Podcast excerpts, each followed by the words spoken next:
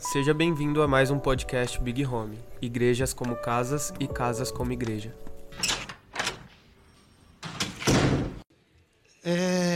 Estou muito feliz de estar aqui.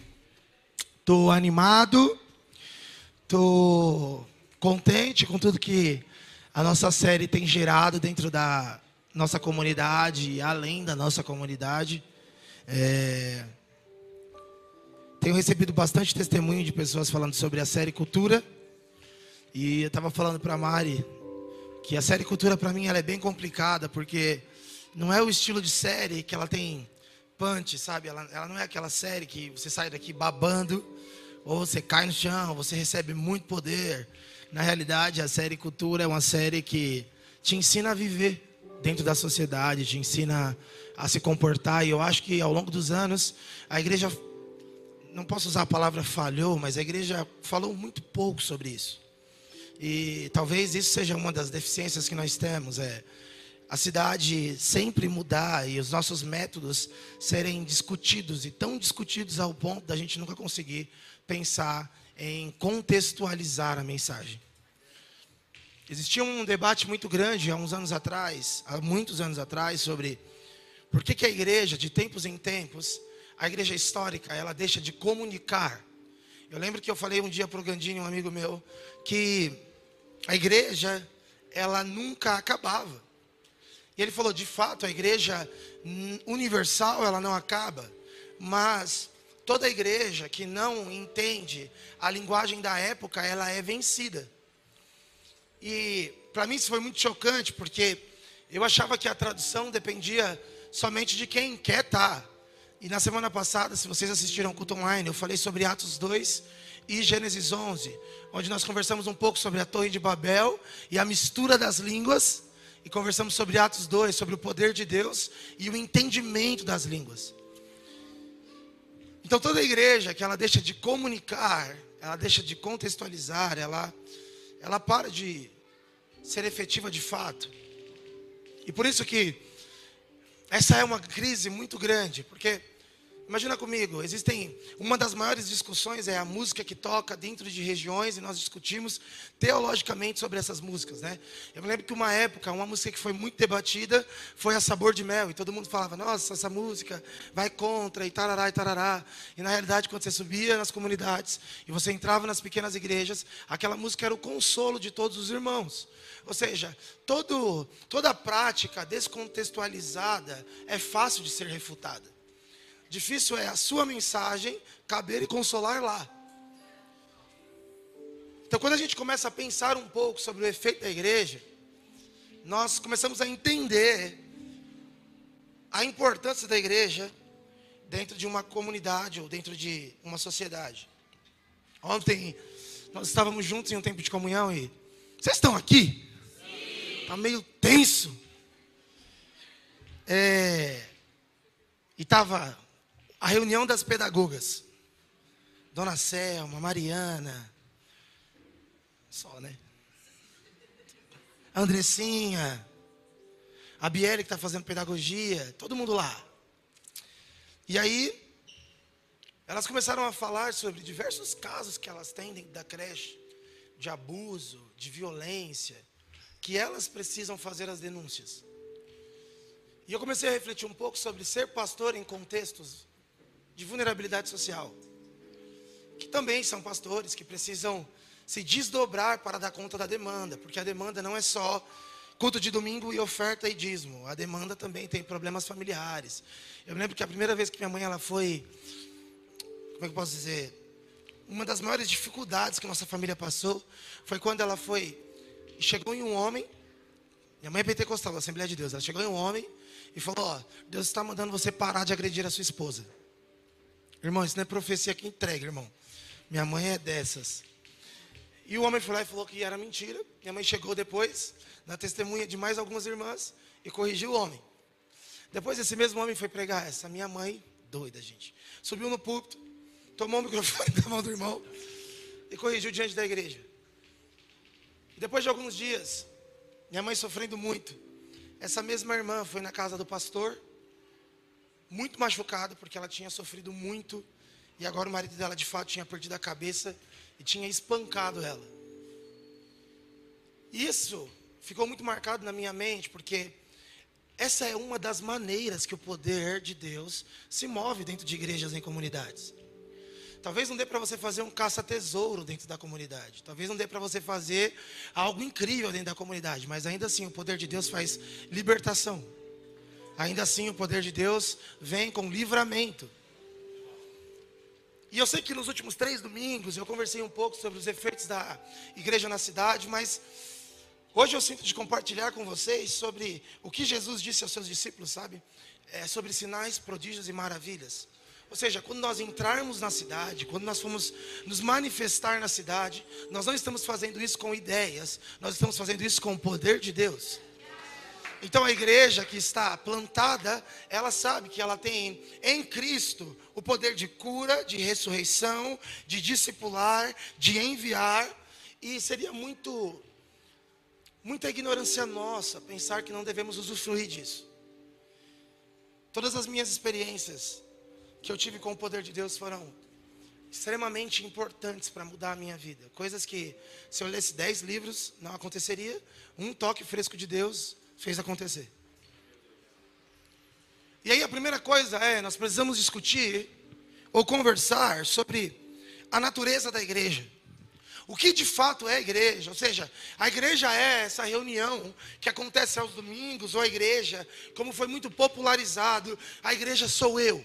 Sou eu na minha individualidade, sou eu na minha realidade, sou eu distante de todos, eu sou igreja. Discurso que muitos usaram para se afastar da reunião dos santos, da família. Mas eu gosto muito de uma frase que diz: depois de descer as águas, o que você mais precisa é uma família espiritual. E a primeira definição de comunidade ou igreja é a carral. E essa carral é a família de Deus, é o povo de Deus. Depois isso é traduzido e é levado para algo chamado eclésia, que significa chamados para fora. Que diferente que de, de todos uh, os conceitos que alguns evangelistas usaram erroneamente, chamados para fora não é o culto que nós fazemos na praça chamados para fora, não é o evangelismo que nós temos é, sábado à tarde. Chamados para fora é a prática de todos nós, como membros de um corpo, sairmos da nossa vida, da nossa realidade e entrarmos na realidade da igreja. O que era a eclésia? O que era a comunidade, a carral? Era a reunião que existia no Antigo Testamento para chamar todos os membros e fazer a decisão da cidade. Ou seja, eu quero chamar o seu José, eu quero chamar o Jeff, e nessa eclésia nós vamos decidir o futuro da cidade. Por isso que é chamado para fora da sua casa. Só que é claro que nós estamos falando de uma mudança, talvez até histórica que é a igreja, que sempre teve um poder cultural absurdamente forte, agora talvez esteja percebendo que não tem tanto assim. Ou seja, está sendo natural conversar com alguns pastores e descobrir que nas igrejas deles tem ateus. Homens que vão receber a mensagem, porque a mensagem ela é técnica. A mensagem, como a Mari disse aqui agora, tem chaves. A mensagem entrega sabedoria. Esses dias eu fui cortar o cabelo com um amigo meu e ele disse: Eu conheço todos os coachings e faço o cabelo de todos os coachings do Brasil. E todos eles fazem um culto sem Deus. E por isso que dá certo. É um culto sem Deus. Eles ensinam, eles abrem até a Bíblia. Eles dizem o que está escrito em Provérbios. E de repente todo mundo começa a se emocionar, a ouvir. Alguém toca um violão e todo mundo fala: Cara, eu vou vencer. Esse movimento da igreja que está perdendo a sua relevância cultural já foi discutido há mais ou menos 10 anos atrás. Vocês estão aqui comigo, né? Sim. Vai ficar bom, calma. Já foi discutido há 10 anos atrás, dizendo qual que é o problema da igreja então, Chique? Será que é o jeito que nós nos reunimos? Será que é a pregação que nós temos? Será que é a adoração que não funciona? Será que é a cor da parede? Qual que é o problema da igreja dentro de uma metrópole, dentro de uma cultura? Chegar à conclusão que não é a pregação ser um monólogo, que é exatamente isso que eu estou fazendo, alguém falar. porque tem vários, várias, várias coisas que acontecem e funcionam muito bem sendo um monólogo. Então chegaram à ideia de que a igreja deveria ser um lugar de debates, onde todo mundo tem que falar. Só que notaram que a maioria das coisas que geram relevância, as pessoas não falam, elas só obedecem. Então, onde a igreja estava errando? E por que, que a igreja estava sendo tão inefetiva socialmente? Como que nós podemos dizer que nós estamos em um país que é que tem uma massa tão grande de cristãos? Um dia eu fui evangelizar na Rocinha, não tem gente lá com nome que não seja bíblico. E o pior, não tem gente lá que não tenha uma mãe que vai na igreja. Como que essa massa de evangélicos dentro de uma sociedade não conseguem gerar movimento nela, não conseguem gerar influência nela? Isso talvez não é discutido na nossa realidade, mas é discutido em todas as outras realidades. De igrejas que olham para a cidade como um campo missional e não só como um lugar de sobrevivência. Então, essa conversa que eu tenho com a Big Home há quatro domingos, por mais que pareça ser desconfortável, é o movimento que a nossa igreja precisa para entender que São Paulo, ou o lugar que você está, não é o seu lugar de sobrevivência, e sim o seu campo missional. Então ninguém está aqui lutando para ser logo tirado daqui. Pelo contrário, estamos falando como Paulo em, Filipenses 1. Estamos apertados de ambos os lados porque queremos sim ir ter com Cristo, mas julgamos que é necessário estarmos aqui, plantados, produzindo frutos. Isso é eclésia. Quero que você abra sua Bíblia comigo em Efésios 2.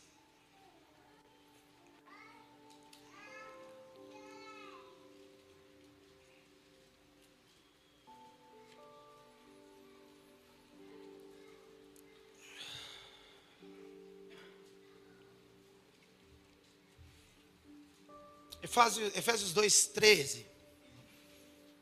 Semana passada eu lembro de ter conversado sobre. Quem, quem assistiu o culto da semana passada? Vamos lá, vamos denunciar. Semana passada, vocês lembram que eu falei um pouco sobre o real e o ideal? Quem foi pego um pouquinho?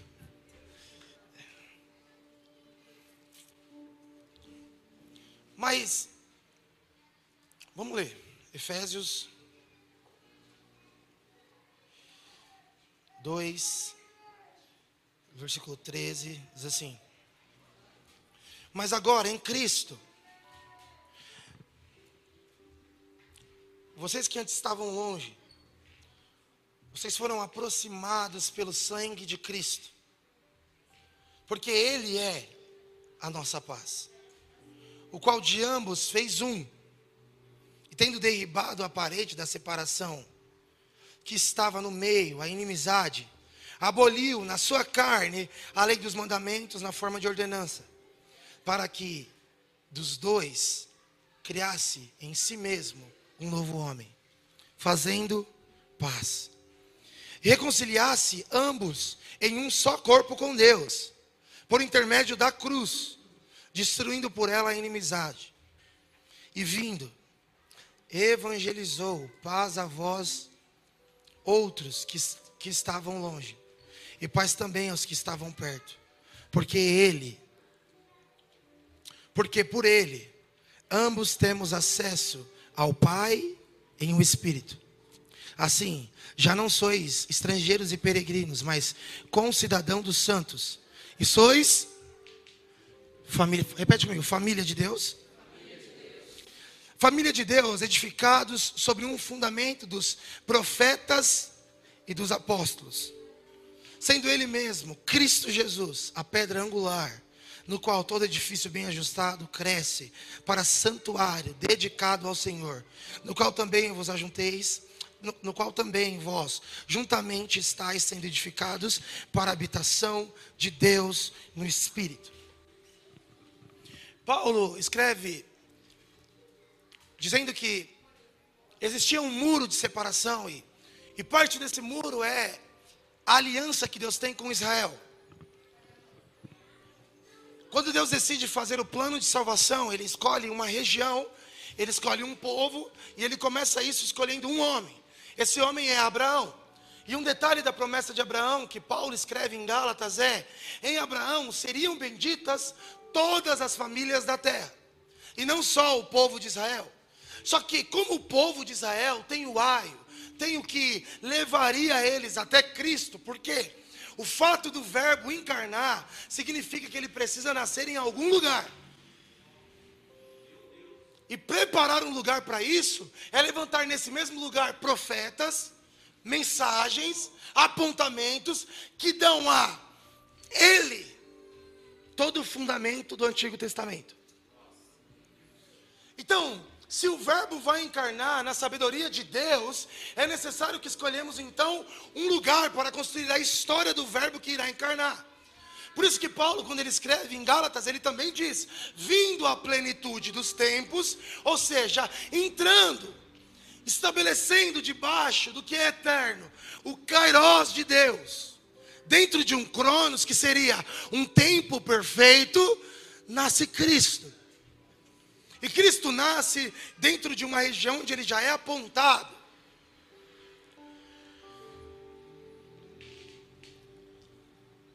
Só que em Cristo, na cruz, ele quebra um muro. Porque de verdade nós somos conhecidos como gentios. E o que é os gentios? Homens e mulheres que não são da linhagem, que não são judeus na realidade, durante toda essa construção histórica, nós desenvolvemos um problema enorme para Paulo, que olhou para o outro lado e disse assim: a mensagem que nós temos precisa alcançar os outros, incluindo nós, que não temos a circuncisão, que não guardamos as festas, como diz o Campos, nós não conseguimos vir no culto no domingo, quem dirá guardar as festas. Nós que não temos dieta, mas que de alguma forma, antes que isso fosse estabelecido na história, já estava prometido a nós a salvação por Cristo a Abraão. Isso muda tudo, porque se Deus tivesse falado para Abraão: Abraão, em ti eu farei bendito o povo de Israel, teríamos um problemão. Mas porque estava lá que seriam benditas todas as famílias da terra, Cristo no seu corpo faz a abolição da lei. Em outras palavras, o que está acontecendo na cruz com Cristo é o muro que talvez separava os que são da lei dos que não são da lei, em mim é quebrado, porque eu sou o cumprimento dessa lei. Luta essa que Paulo tem que enfrentar em todas as igrejas, porque estão subindo lá e dizendo: Ó, você crê em Jesus, mas cumpre a lei. E Paulo está dizendo: Não, não precisa cumprir a lei. Porque o muro foi derrubado e cumprir a lei para ser salvo é chamar Deus de insuficiente no seu sacrifício ou querer cobrar Deus duas vezes pelo um preço já pago. Se quebra esse muro. E aí nasce então a primeira revelação de quem nós somos. Revelação essa que talvez, Jeff, está mais clara em Israel, que significa povo de Deus povo de Deus. Israel é esse povo de Deus. E é um povo de Deus que eu não sei porquê. Nós lemos o Antigo Testamento e achamos que temos o mesmo nome desse povo, pertencemos ao mesmo Deus que esse povo, mas não queremos o nível de exigência que Deus teve com esse povo.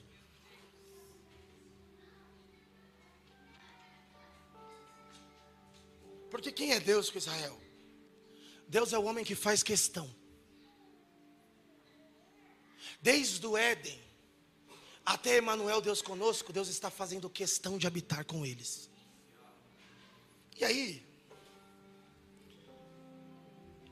levantam então os profetas, os homens de Deus que vão apontar o pecado do povo. Por quê? Porque ser povo de Deus significa, se você estiver anotando, significa ter pertencimento. O povo de Deus marca duas coisas em específicos. A primeira dela, pertencimento, e a segunda, a aliança.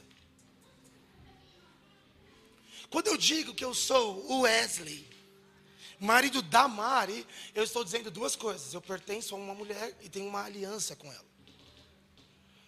Então, todo tipo de prática ou pensamento sobre igreja que coloca sobre você povo de Deus, te dá o nome de povo de Deus, mas te tira da responsabilidade de pertencer, estar aliançado, não é o padrão dos profetas. Porque a igreja, no padrão dos profetas, tem pertencimento e aliança. E como diz o Biel no Antigo Testamento, Deus está fazendo uma única uma única não, mas uma das principais é: eu sou marido fiel e vocês, mulher infiel. Nisso está o pecado de vocês. Porque ao me pertencer, vocês têm uma aliança. E ao ter uma aliança, vocês não deveriam se deitar com mais ninguém. Vocês estão aqui? Então no Antigo Testamento é essa definição: povo de Deus, carral de Deus, família de Deus. Então, quando ele se manifestar, silenciem-se todos, porque o nosso Deus está se manifestando.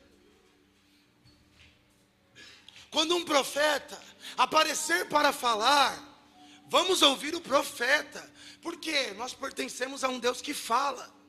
E é por isso que eu amo o texto dos salmistas, do salmista que ele diz: ó, o Deus, os amantes dos outros, tem boca que não fala, tem ouvido e não ouve. Mas o nosso Deus, o Deus que nós pertencemos, ele é vivo. E eu repito, por isso que nós amamos os ídolos. Porque quem não ama se relacionar com um tipo de Deus,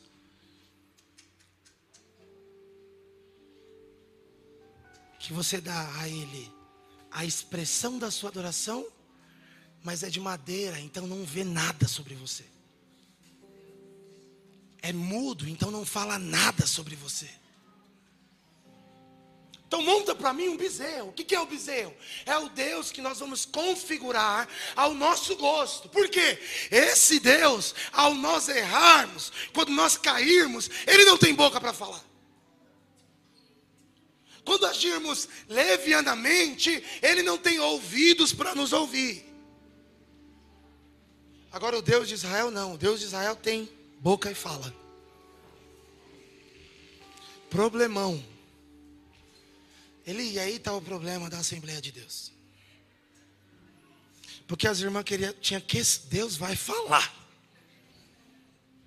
É um tipo de, de, de, de provocação. De não, se ele não está dormindo, está morto. E elas buscavam isso. Agora, entrar dentro da cidade, estabelecer uma igreja com Deus mudo, é deixar claro ao mundo que nós temos um bom ídolo. E aqui eu digo algo muito sério. Deus falar é a possibilidade do encontro para todos aqueles que passam o dia com você.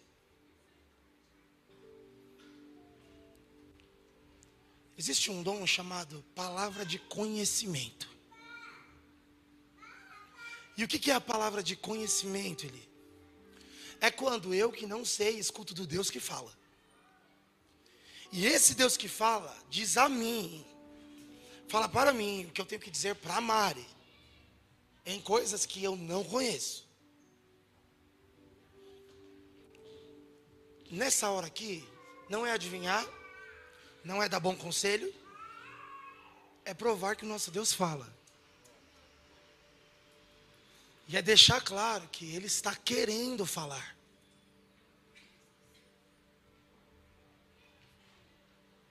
E o Deus de Israel fala. Fala, e toda a história do Antigo Testamento, nós que somos, somos também povo de Deus, é baseado nisso. Nós pertencemos e por pertencermos, temos responsabilidades a esse. Devemos satisfação a esse. Temos que prestar conta diante deste. Então,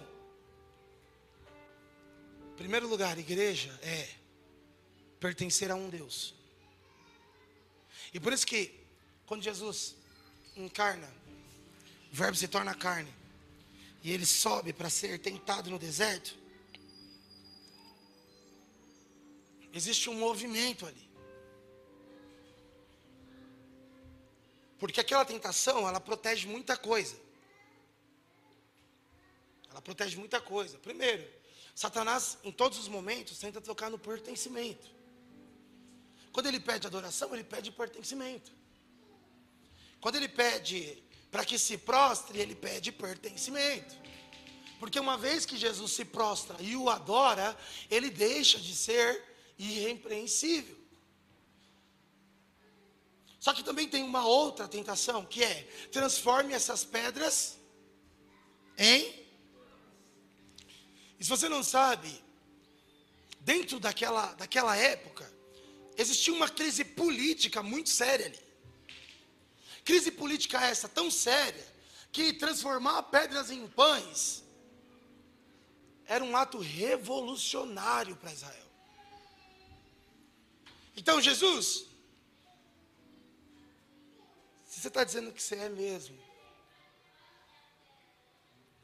o templo que vai ser destruído e vai levantar em três dias, então, com graça e amor, dá comida para o povo que sofre.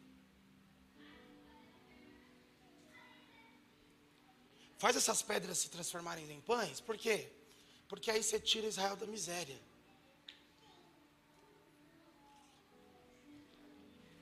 E aí Jesus vai lá e responde: nem só de pão viverá o homem. E aí, para mim, nessa hora, entra a segunda definição do que é igreja. Igreja é templo. Igreja é casa de Deus.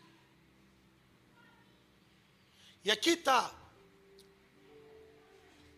algo que também nós complicamos um pouco, que é nós não conseguimos entender quão poderoso é termos em nós o Espírito que ressuscitou Jesus dentre os mortos.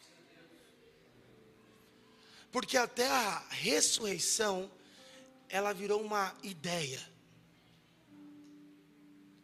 Ela virou uma possibilidade. E por isso que estão surgindo tantos ateus dentro da igreja. Porque quando eles buscaram uma explicação e puderam negociar a fé, eles descobriram que o evangelho é técnico. Então ele pode me instruir no que eu preciso para ter conforto, porque parte da lei moral era dar ao povo de Israel conforto no Antigo Testamento, mas também, e não necessariamente preciso crer que Jesus ressuscitou dentre os mortos. Então, na escada do ateísmo, um dos degraus é negar que Jesus ressuscitou. E para negar que Jesus ressuscitou, você não precisa postar no Twitter. É só você não crer que o mesmo Espírito que ressuscitou está em você.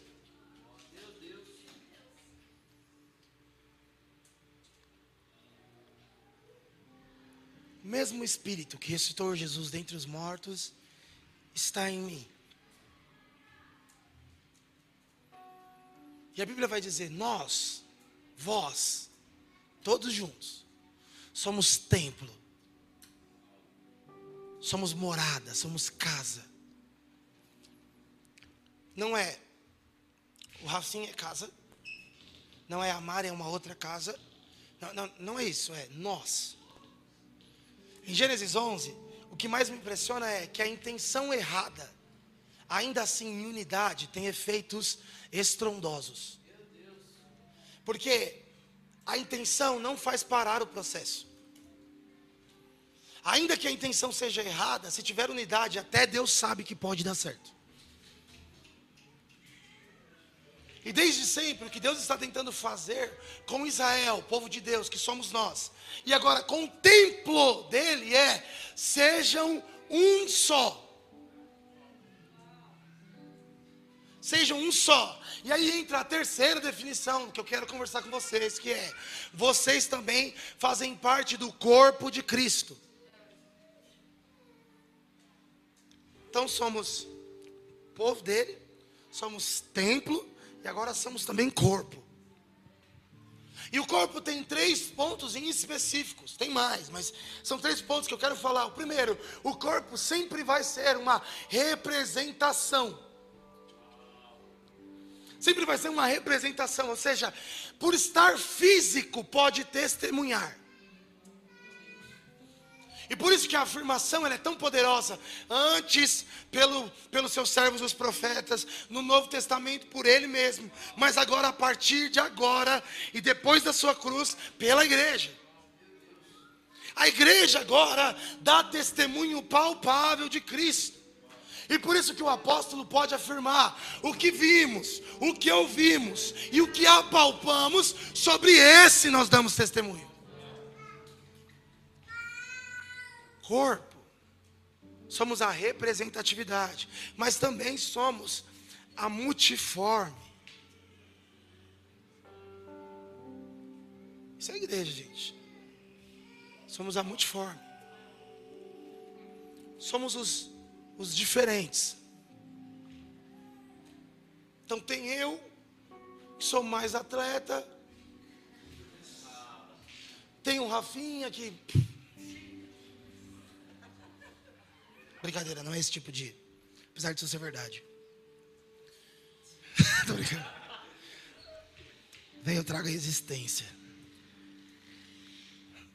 Mas é a reunião desses diferentes.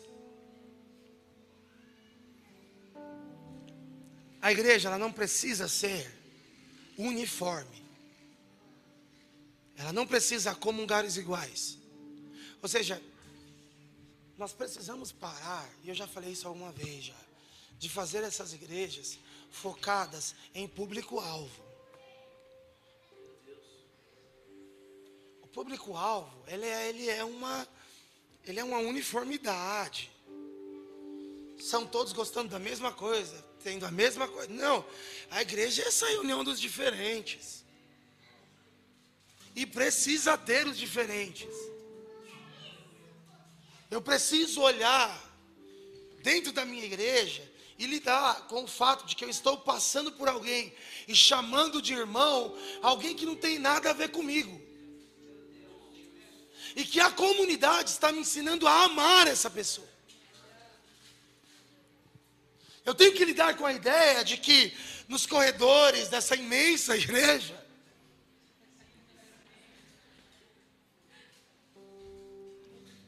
nós vamos ter que lidar com os diferentes, porque eles veem a vida diferente, porque eles vivenciaram experiências diferentes. E não respeitar isso não é o padrão igreja. Porque ser corpo é juntar em si o diferente. Colocar em si o diferente.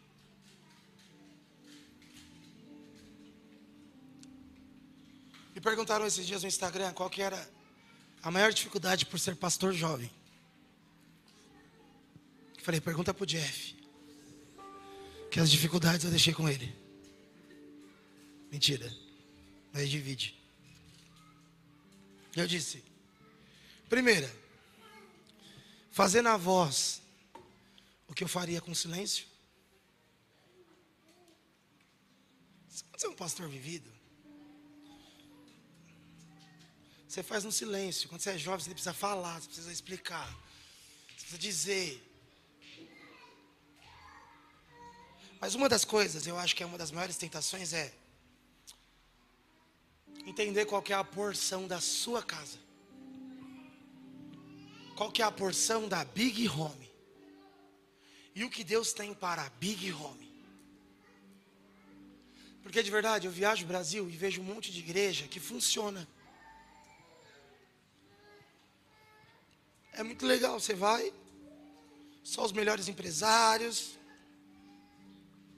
Fio, vamos almoçar fora. Mas você já foi no Paris 6? E eu, óbvio. Só fui para Brasília, subi no Land Rover, agi naturalmente, irmão. Falei, todos os meus membros têm.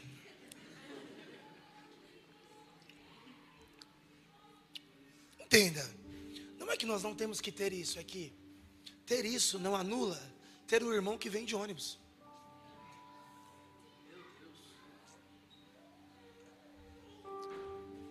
Porque eu acredito que um dos problemas que nós temos como igreja e com a ideia do público-alvo é todo aquele que não é igual não se sente parte.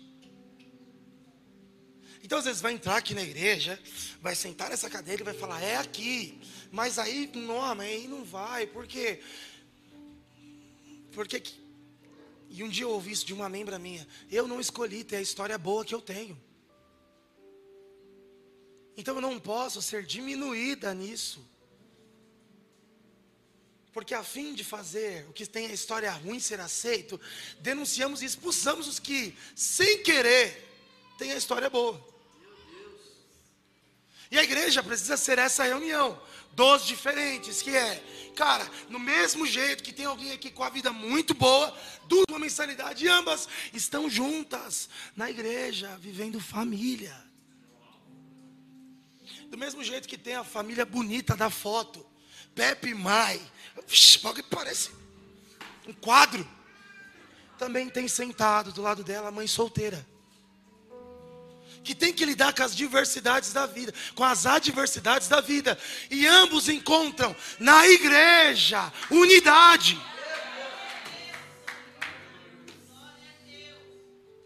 Do mesmo jeito que.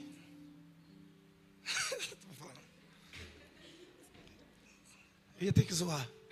Quando fica muito sério, eu preciso Mas abra sua Bíblia comigo. Vamos para mais um texto. E nós vamos para a ceia já. Mateus 16.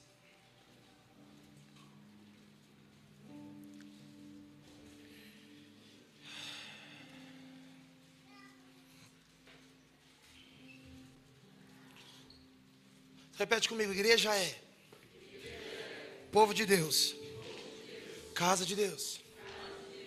E corpo. Amém? Vocês entenderam a pregação? Em Jesus para os lados de Cesareia de Filipe, perguntou aos seus discípulos: Quem diz o povo ser o filho do homem? E eles responderam dizendo: João Batista, outros Elias, outros Jeremias. E outros dizem que você é algum dos profetas. Mas vós, continuou ele, quem dizes que eu sou? Respondendo Simão Pedro, disse: Tu és o Cristo, Filho de Deus vivo. Então Jesus lhe afirmou: Bem-aventurado é Simão Barjonas, porque não foi carne nem sangue que te revelaram, mas meu Pai que estás no céu. Também eu te digo que tu és Pedro, e sobre essa pedra edificarei a minha igreja e as portas do inferno não prevalecerão contra ela. Dar-te-ei as chaves do reino dos céus.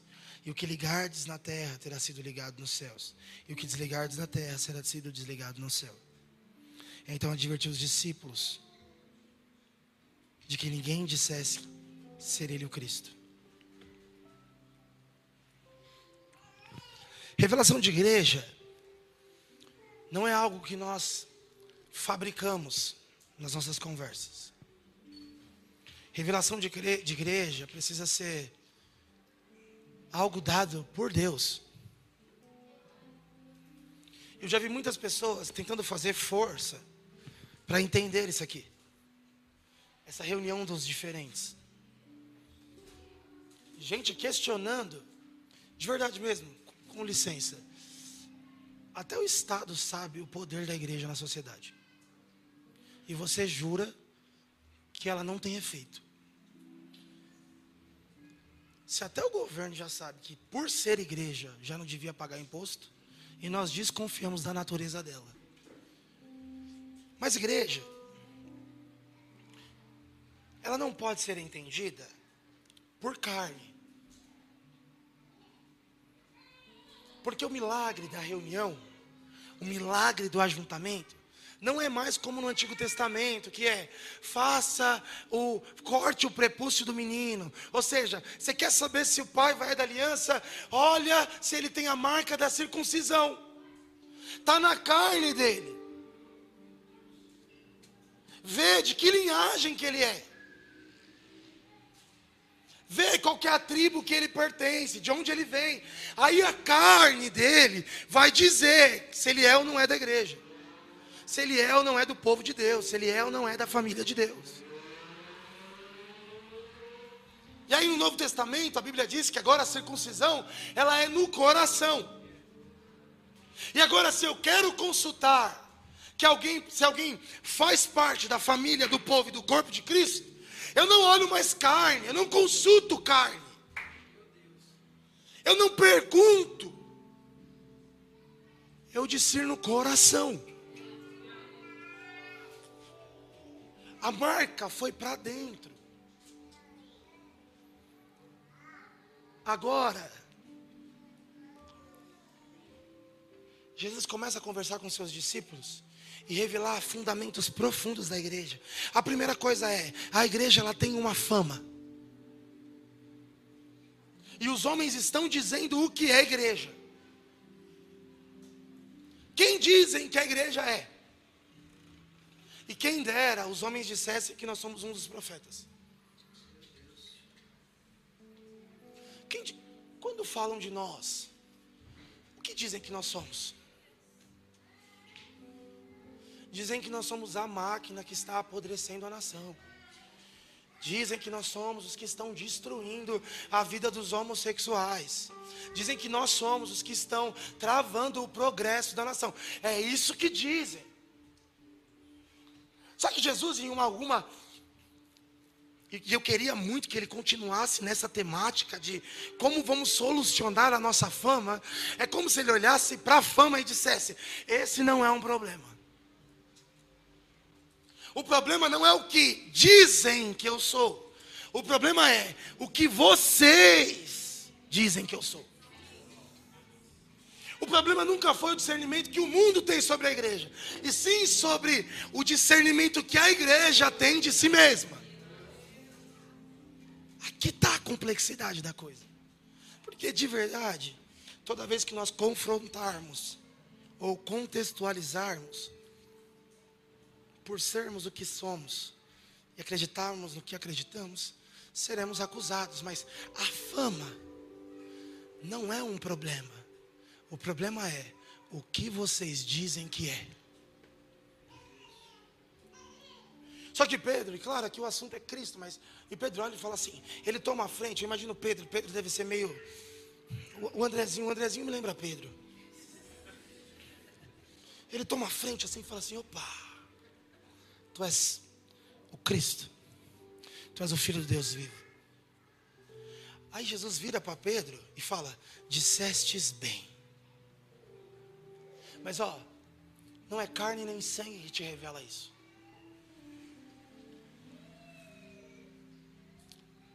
Não é discipulado que enche você de informação sobre isso. Não. O que diz que eu sou o que sou é revelação do Pai. E aí está um lance agora, porque se Pedro não diz quem Cristo é, Cristo nunca diz quem Pedro é.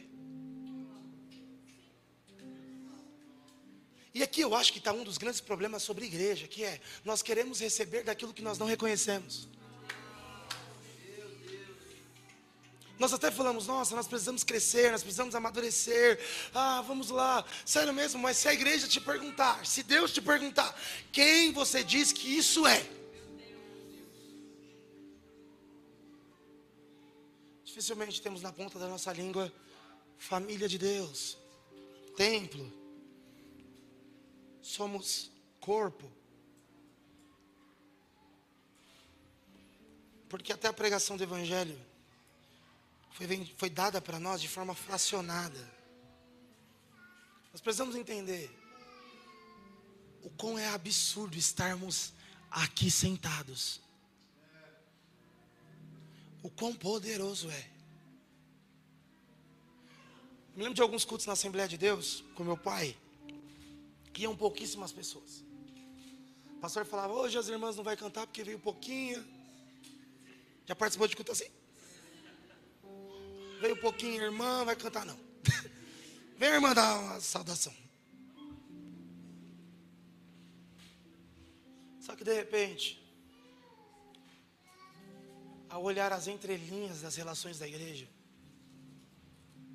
você vê que aquela irmã que estava na igreja reconhecia a igreja como uma das coisas mais poderosas da vida dela. Para aquela irmãzinha, não era sobre ir ou não ir na igreja, ser ou não ser igreja em casa, não preciso de templo. Não, não, para ela, a igreja era uma revelação dada por Deus tão profunda que eu não tenho a opção de não estar. Não tem como eu olhar, e gente, quando eu falo disso, eu tenho, eu fico, eu fico muito comovido, porque se você já, se você teve família dentro da igreja, eu já vi quase a minha casa, a casa dos meus pais, quebrarem no meio. Mas tinha um elemento lá, tinha uma terceira dobra lá, chamada Cristo, que era palpável nas relações da igreja, nos irmãos, nas orações conjuntas.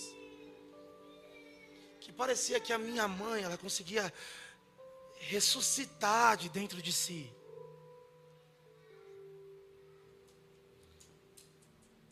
Então, não discernir o corpo de Cristo é perder um dos elementos mais fundamentais que temos para a nossa existência na Terra.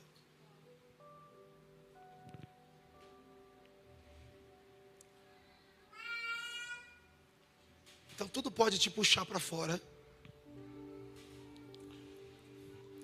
Você pode até ficar um tempo longe. Mas até você sabe que quando você precisar voltar para algum lugar, para alguma família. Você sabe até para quem que você tem que mandar mensagem.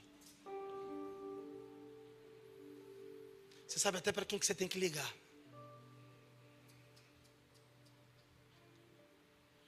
Aí Jesus olha para Pedro e diz: Você é Pedro, e sobre essa pedra eu edificarei a minha igreja, e as portas do inferno não prevalecerão contra ela. Ponto 1. Um. Eu só consigo receber do que a igreja me pode dar se um dia eu reconhecer quem ela é. E talvez eu esteja sendo bem técnico aqui na minha fala, mas, cara, um dia você vai se deparar que você está participando da noiva do cordeiro. Da única coisa que durante a história não foi destruída. Da única coisa que quanto mais atacam, mais firme ela está. Da coisa que vive dentro do Brasil nos melhores prédios, mas também existe em cavernas.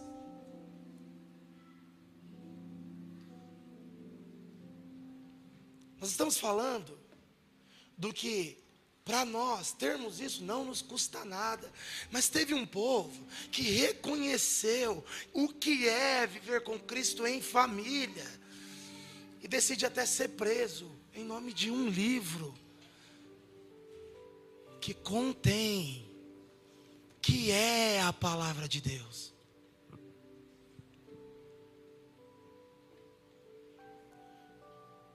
Não é porque é acessível que não tem glória. Não é porque.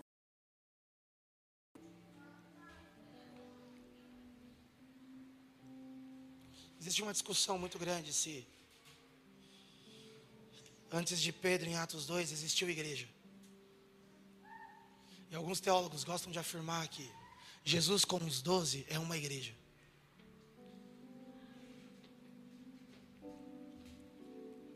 E uma igreja organizada, viu?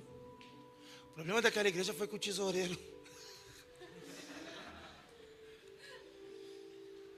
Mas a minha oração hoje é para que, apesar de todas as tentações de tempo, de rotina, de correria, você olhe para a sua comunidade, para a casa que você faz parte, que talvez você esteja no melhor momento com ela, igual eu.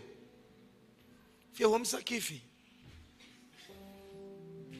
E eu não amo isso aqui porque é um prédio, eu amo isso aqui porque tem seis.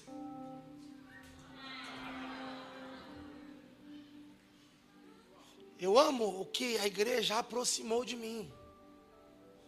Eu amo o que a igreja tirou de perto de mim. Eu amo como a igreja foi um suporte para mim. Eu amo quando a igreja me parou. Eu amo quando a igreja me empurrou. Porque talvez no dia, na hora e no momento, eu falei que era o Rafinha, eu falei que era o Samuel, eu falei que era o Biel, mas a verdade mesmo é que é a igreja. Talvez no momento mais duro, eu disse: não, foi o Jeff que me ajudou. Mas eu sei que foi a igreja. Porque se manifestou por um, mas é a natureza de um povo. Então não ouse ser miserável ao ponto de fracionar em individualidades de relações o que é a natureza de todo um povo.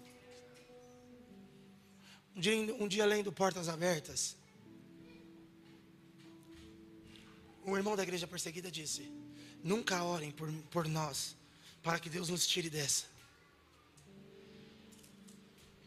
E aquilo me chocou, porque é isso que a gente quer, a gente quer salvar as pessoas para os nossos confortos.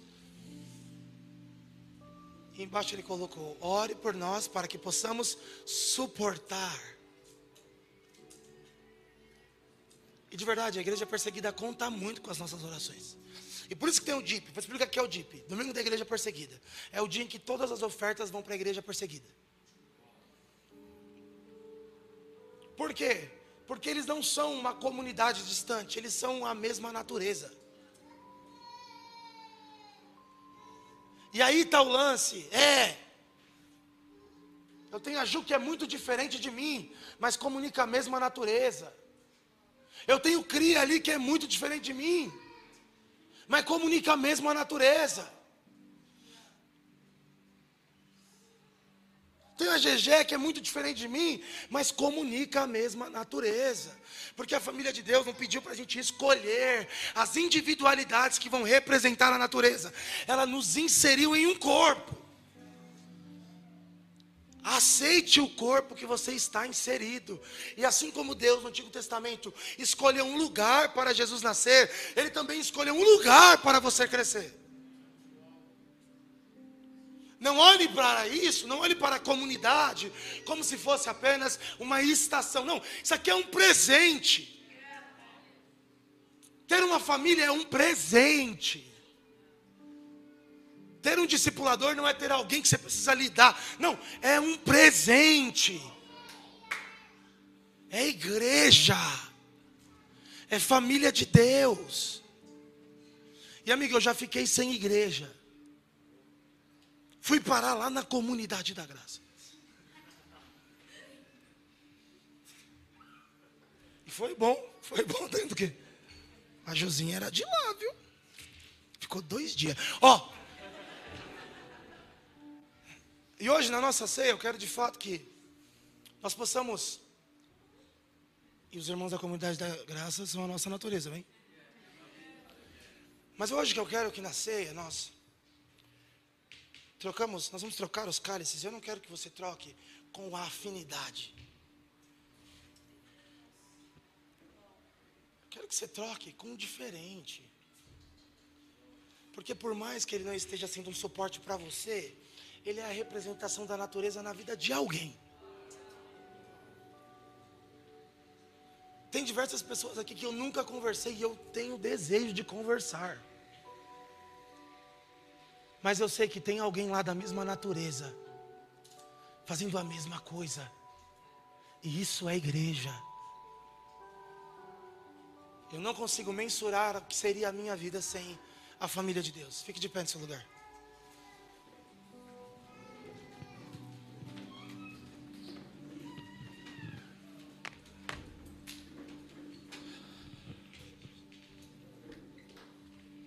Nós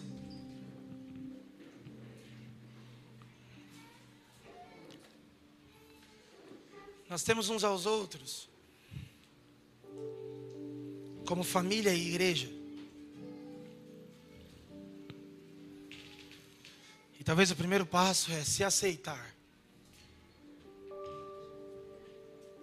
Excluir da nossa cabeça a possibilidade de ir embora. Nós somos presentes uns para os outros.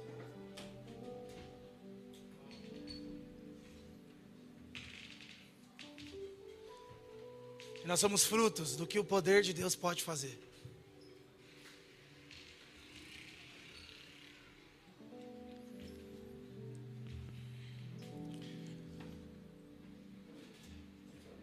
Eu me lembro de um dia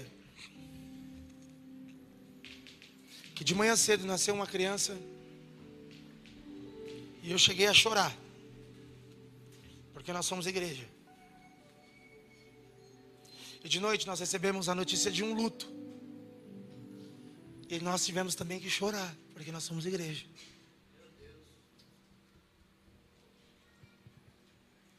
É.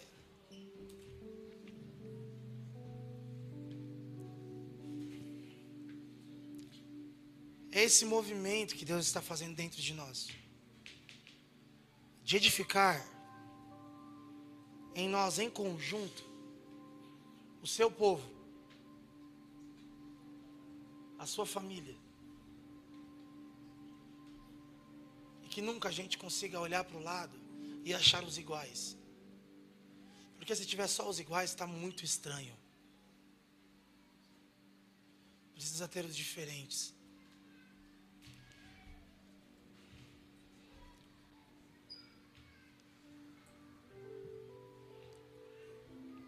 Eu recebo mensagem direto de pessoas da Big Home. Dizendo que achando, acharam uma casa, acharam um lar, acharam uma família. E eu fico muito feliz. E eu tenho uma notícia para dar. Talvez cada vez mais cheguem os mais diferentes possíveis. Porque algo que é verdade é os diferentes estão peregrinando a terra tem um tempo. E estão tendo dificuldades de encontrar uma casa. E eu oro para que Jesus aumente dentro de nós. Sabe, se você olhar as minhas pregações, moralismo, cultura, é um movimento que eu tento fazer.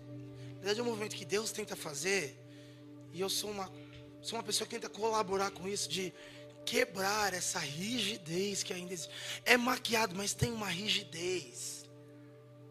Porque ainda desconfiamos de estética, desconfiamos de jeitos. Que Jesus possa gerar em nós o que de fato a ceia diz que Ele quer gerar: a unidade.